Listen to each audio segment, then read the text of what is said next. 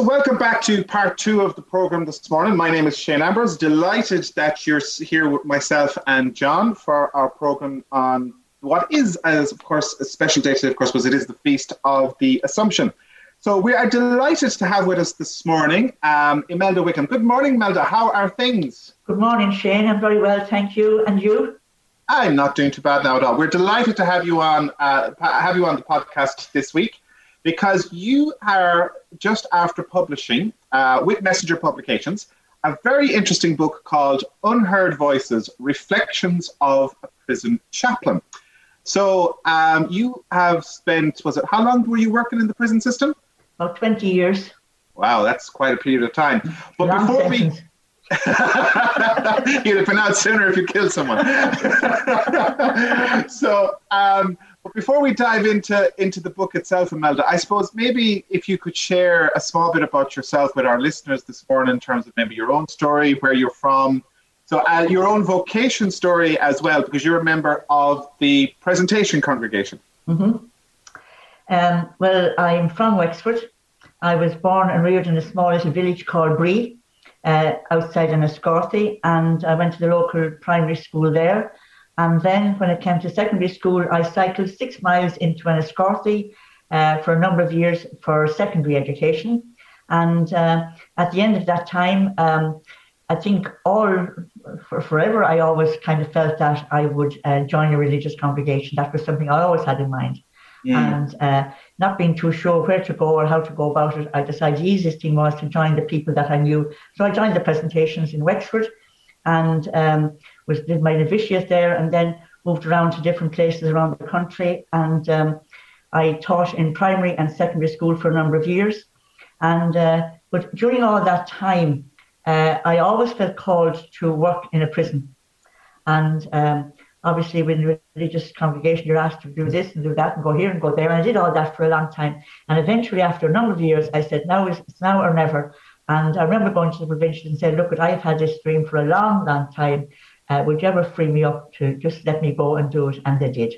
And uh, so, having um, got the permission, I went to Chicago and I studied um, um, social justice there and a bit around um, drug addiction and these kind of things. And then I moved up to Toronto and I did the clinical and pastoral education course in uh, women's prison in Toronto. And um, flew back to Dublin, applied for a job in the Irish Prison Service, was successful, and I started in Wheatfield Prison on the 1st of September 1999. So that's my life story in a short, in one short that's, sentence. That's, that's that's that's running that's running through it very very very quick. so you you you you you worked you ministered in Wheatfield Prison in Dublin. Yes. Okay. And so for, for those three years, pardon, for three years during that 20 years, I was also national coordinator of prison chaplaincy within the Irish Prison Service. So I've had access to other prisons in, in the country as well. So that was a big experience for me, a good experience, because it gave me an insight into all the prisons in the country, the open prisons, the, the closed prisons, the high security. So those three years were, were, were years of great experience. And uh, then my years in, in, in Wheatfield, I suppose, grounded me very much because I was there day in, day out with the prisoners and it gave me a wonderful insight into lives of people in prison and also into their families. Mm. And uh, I suppose the families always had a, a, special place in my heart. And I think maybe later on I might talk a bit about the families of people in prison and uh, just to talk a bit about that because, um, you know, I often say they're the people who maintain sanity in the prison because they keep in touch with the people there and they're very, very significant in the life of the, of the prisoner and also, I think, in the life of the state by the, mm. the great service they provide by visiting their, their loved ones in the prison. Mm. And looking back over looking back over twenty years of, of ministry in in in the prison system, uh, Imelda, for you, what would be kind of the kind of the key things that you would take from that experience in terms of the learnings or the moments of grace that you would have had while ministering to people in prison? I suppose what I would take with me was, you know, since I came out of the prison, I've had time to, to reflect on it. And mm. particularly during the first lockdown, you know, during that COVID when we all had to cocoon, and I was one of them. And I suppose reflecting back, what really struck me was the great resilience that the people have who are committed to prison and the sheer humanity. Like, I suppose you meet humanity as Ross there when you go in there every day. You're meeting people who've lost everything. They've lost their freedom, maybe lost their good name. Many have lost their family. They've lost contact with their children, with their spouses, or whatever. So it's a very, very difficult time for people. And yet, within that situation, I found great life. I found great faith at times. I found people with tremendous hope, people who never gave up, people who coped with all sorts of issues, with death of their loved ones that they couldn't even attend their funerals, people who suffered from addictions, people who suffered from mental health. And somehow within that experience, there was a sense of community among us in that prison.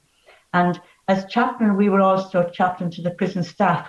So in actual fact, as chaplain, you were chaplain to the whole prison community, from the governor down, and um, maybe I should say from the governor up, but whatever you want to look at it. But um, so you were with these people day in, day out. And for me, there was something special about it. And I suppose I asked this morning to, to play that um, song, The Bright Blue Rose. And I asked for that because we used to often sing it at Mass on Sunday morning. And the liturgy within the prison, there's something very special about that too. It's about people coming as they are. There's no makeup, there's no pretense. I'm not coming because I have to come, I'm coming because I want to be here. But I'm coming with my own vulnerability, my own nakedness. I want to be here. And we were there as a community, staff, people in prison, all of that. So these were the things. And I suppose the other thing is a moment of grace. I spoke about the families, and I suppose I've often thought we talk about the unconditional love of God. And you can't preach a family about that. There's no way you can do it because people have to experience it. And I would say that I experienced that within the prison walls. Mm. And it was the unconditional love of the families who kept coming week in, week out, very often for years at a time, and never gave up. And I suppose I also thought then of the people in prison who never get a visit, who've nobody, and the sadness of that. And yet, within these people still had to live life within that situation.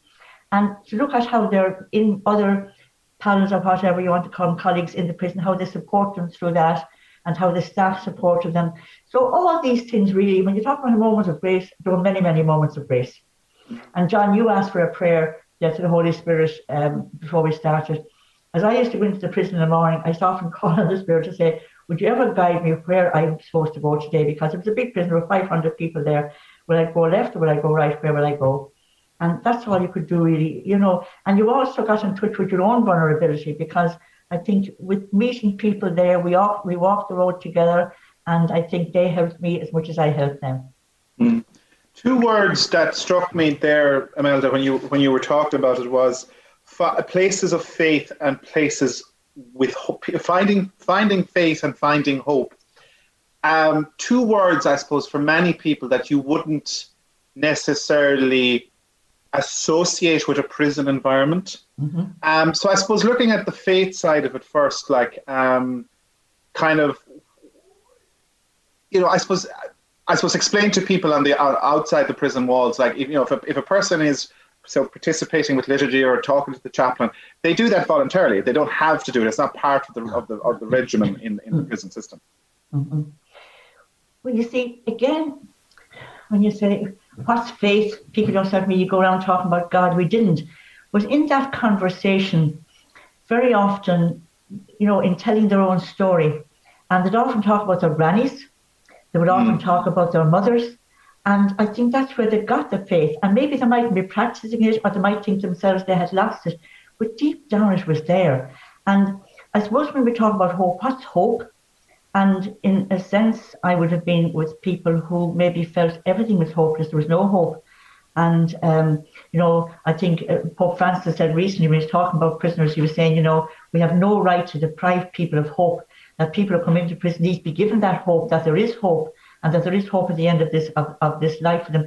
But to meet people who kept that hope alive in spite of what they were going through and in spite of everything, and people who you know, very often as a chaplain, you'd have to go and and um, tell people maybe their mother had died or their father or someone dear to them. And again, how they would respond to that and how they would want them prayed for and maybe begin to pray with you at a time like that. So there is, you know, I often think of the thing I have not found such great faith in Israel. Um, that's in the Gospels where I can't say where, but I could mm. say at times I have not found such great faith except in the prison. That's where I found mm. some great faith. Um, and uh, I suppose, I suppose sometimes when we talk about people in prison, you know, there's the, the whole dynamic is around the, the, the penal system, the legal system, and and and and the person ending up in, in, in, in prison. But often, of course, there's a lot of public disdain, public maybe anger, depending on what the crime is, which can be loaded onto a person in prison's shoulders. Uh, but often, what strikes me is what's forgotten is they are someone's son or daughter, or someone's brother or sister, or someone's partner or husband or wife, whatever the case might be. So sometimes the families sometimes um, get missed in the whole dynamic. Absolutely, absolutely. And you know, one of the things we would do every morning, you would go around to the to the cells where the people who come in the night, the committals had come in the night before, and they maybe have come from another prison or they were committed from the courts. But um, as I sat in front of that person, I always said, this man could be my brother, my father, my uncle, um, my nephew, whoever it is. And I suppose I also said to myself, no matter what they had done, I always said I could have done the same thing. Uh, I would have been capable of doing the same thing, you know, given mm. um, different circumstances. And um, so, like when you talk about the system, I suppose one of the reasons I have written the book is I have grave difficulties in, in, in, in for a time.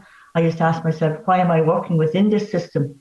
And am I contributing to this system? Do I want to be in it? But I stayed because I felt that being within that system maybe uh, in reflecting on it or calling other people to reflect on it with me, it could bring about some change. But the, the criminal justice system is in serious need of overhauling, in serious need of reshaping, being brought into line with 21st century psychology and all the knowledge we have around human behavior. And um, it's a system that I think looks more towards punishment rather than towards rehabilitation.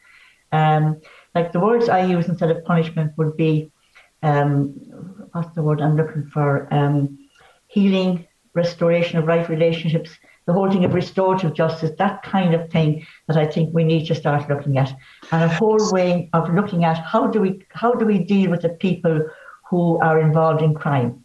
How do we how yeah? So I suppose, Meta, what I would say to you there first, okay, if we if we if we if we, if we unpack that a small bit for, for yeah. our listeners, okay. So the first thing there is you use the term restorative justice or a healing as well.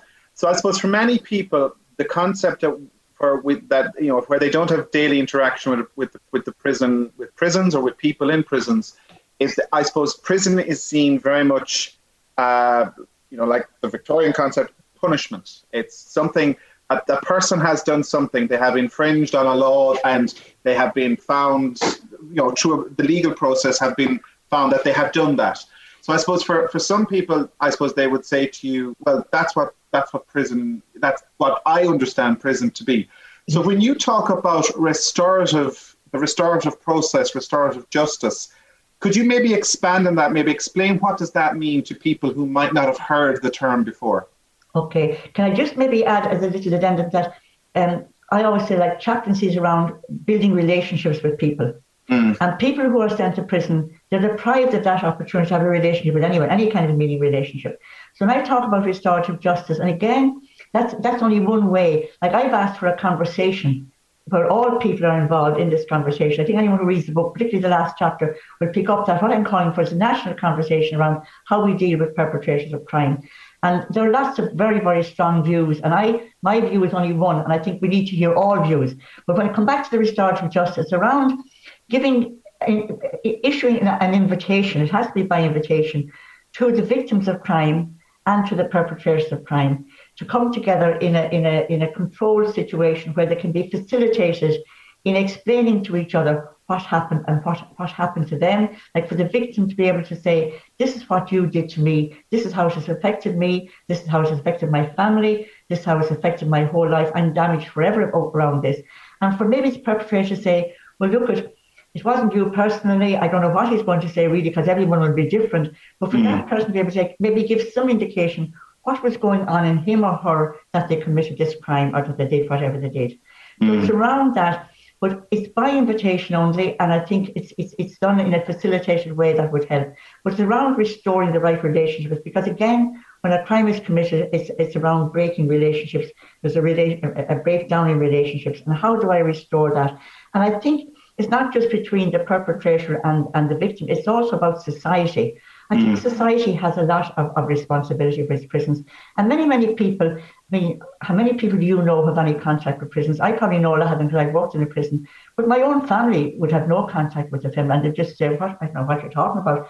That's nothing to do with me.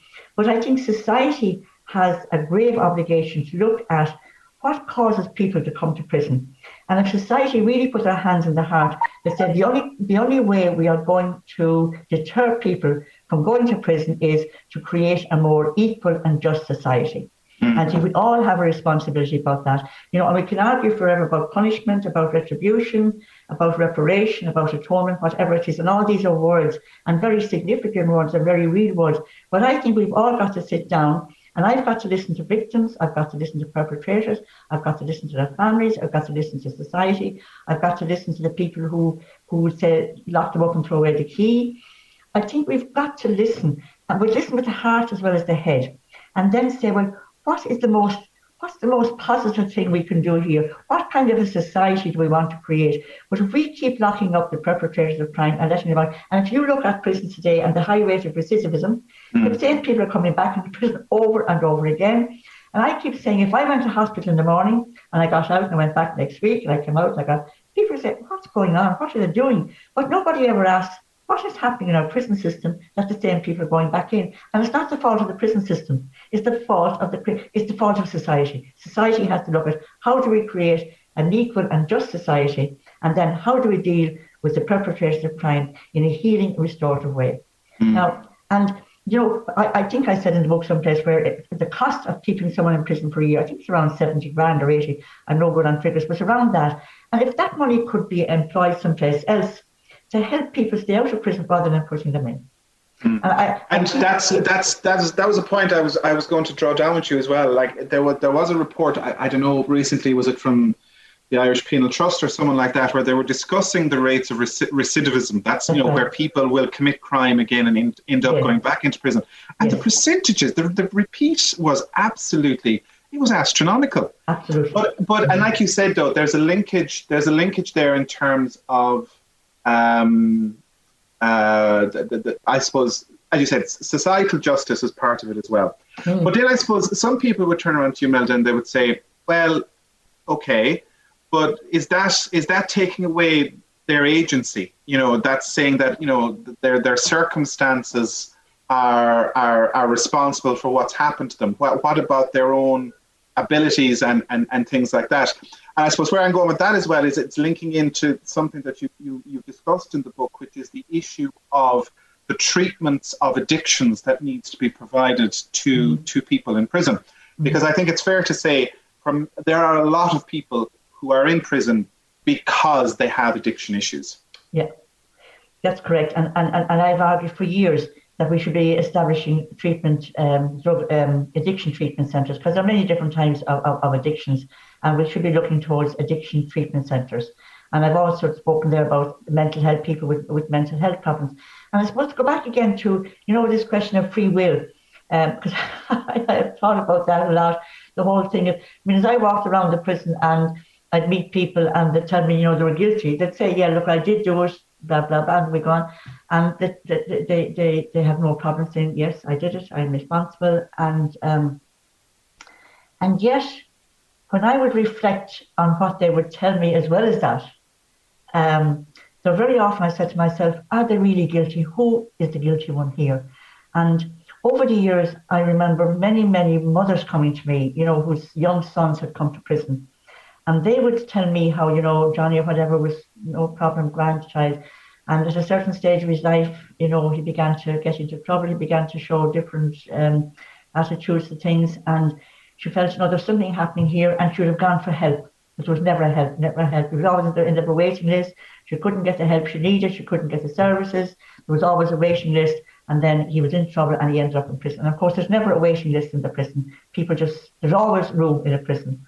Mm. And I've often reflected on that and saying, like, had these people been given the help in the very beginning, that would never have happened to them. And when you look today, how are we treating our families today? All the homeless families, you look at the homeless children, um, that are on our streets, that are in sleeping in Garda barracks at night time, that are sleep, sleeping in family hubs.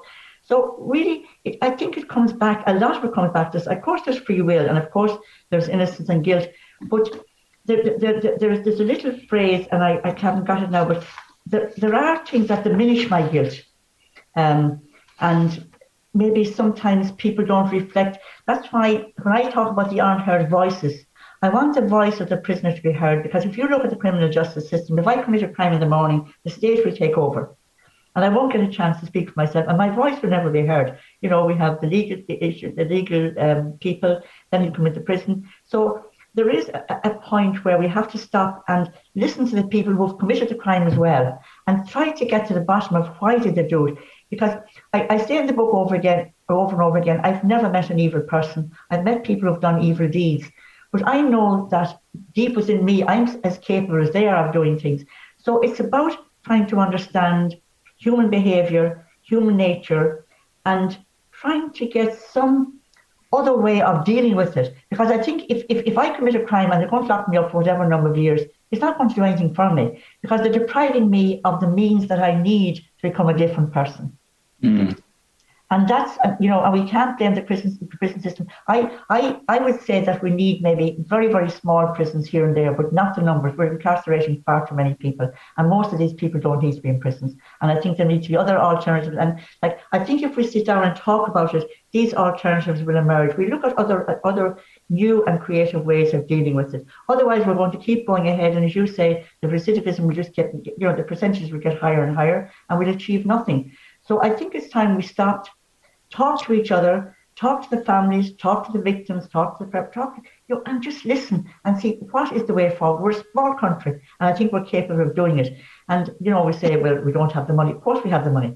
We have money for everything. So we have money for this, and surely we have money to to, to, uh, um, help people who are mentally ill. They should be in hospitals. If we have money to put people in prisons, we have money for, for treatment centres. So it's about really uh reframing our thinking, coming up with a new mindset. It's, all about a mindset, really. And um, I mean, I hear uh, a lot of people would, would, would challenge me on what I'm saying and say, you know, I'm soft on crime. I'm not. I believe that we have to be accountable. I believe that we need law and that we need justice. And um, but I'm looking for true justice. I'm looking mm. for true justice.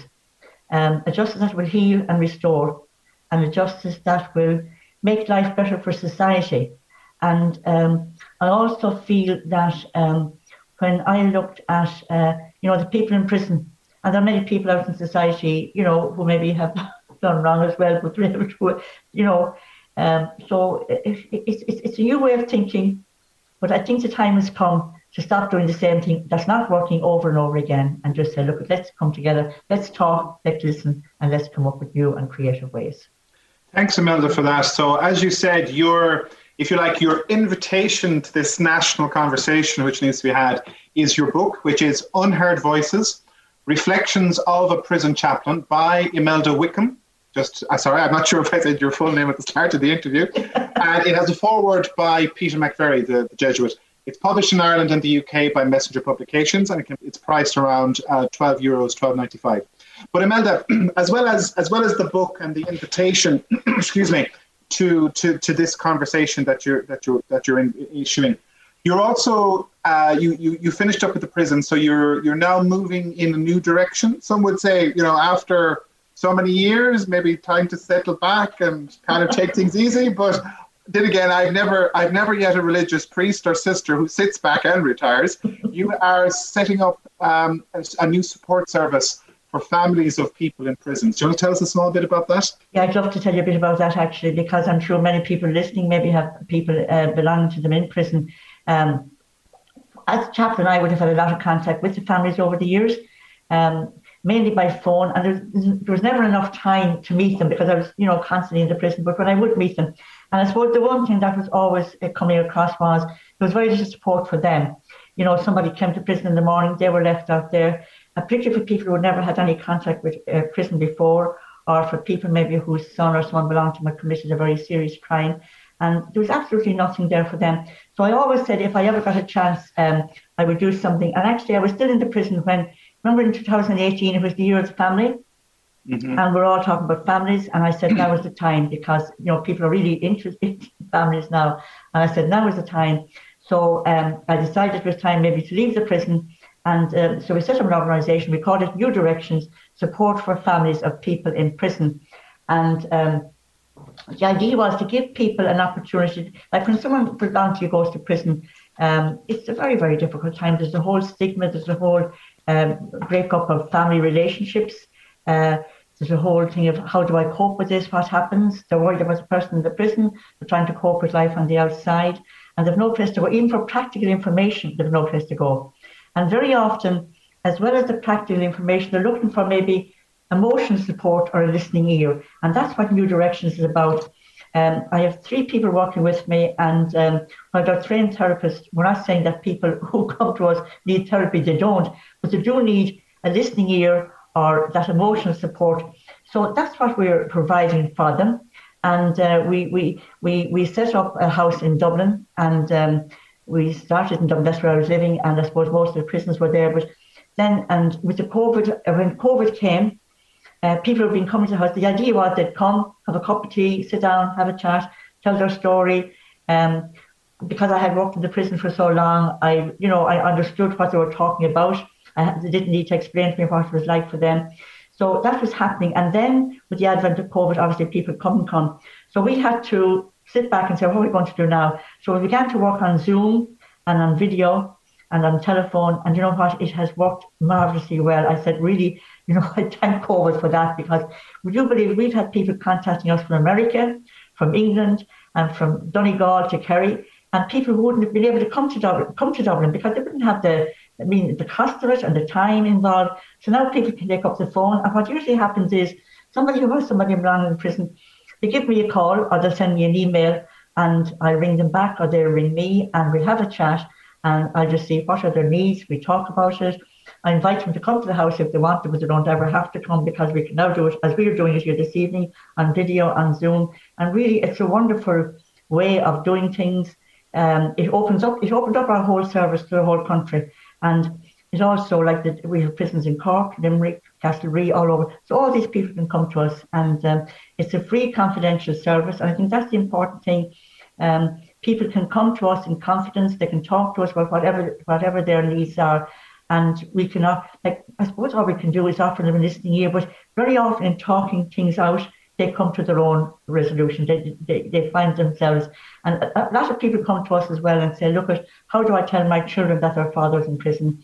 How do I communicate with my kids? How do I communicate with my teenagers? These kind of issues. People have financial difficulties.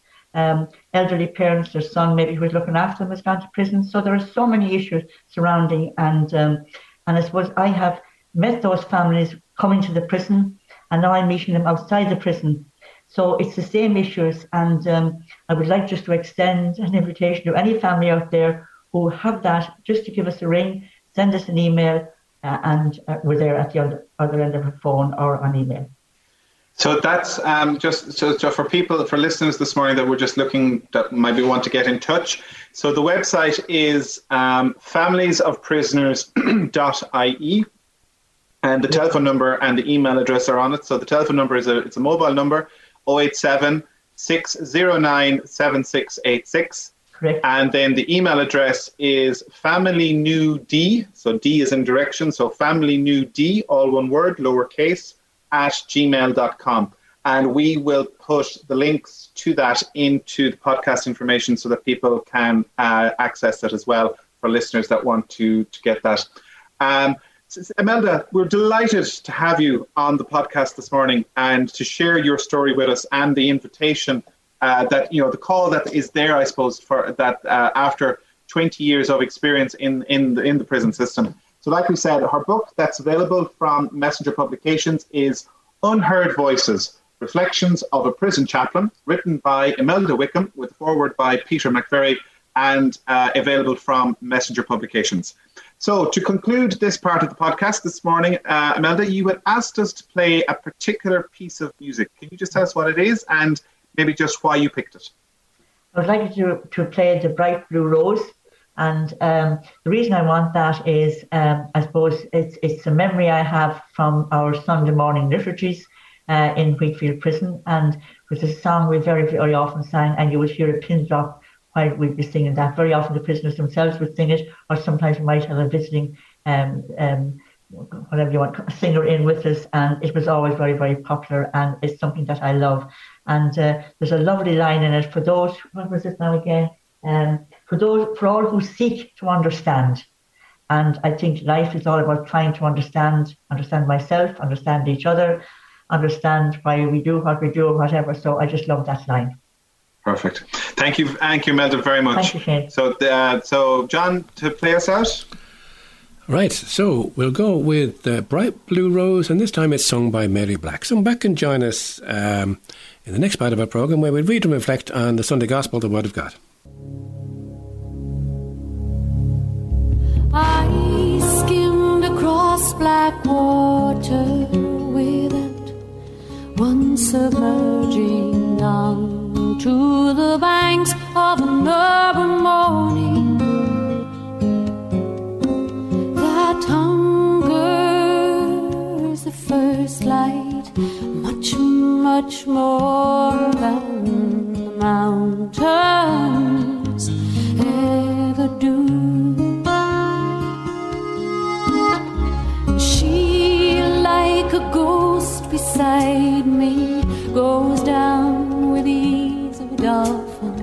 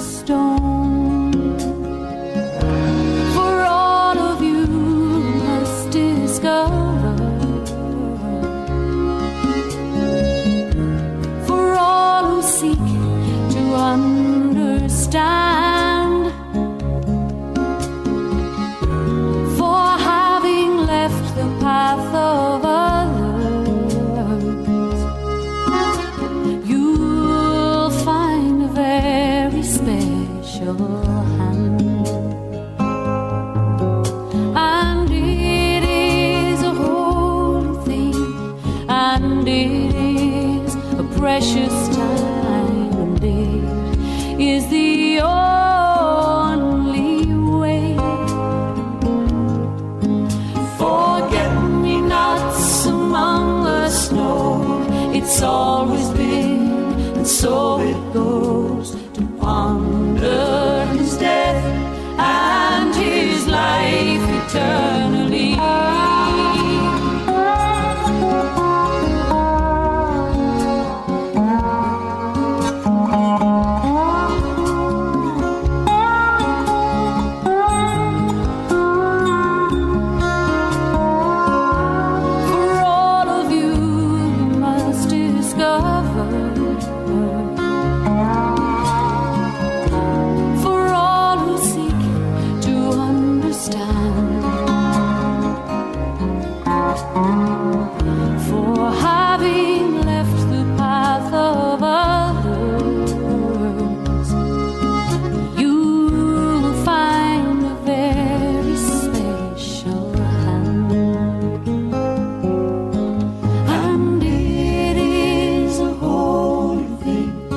and is a precious time, it is the only way.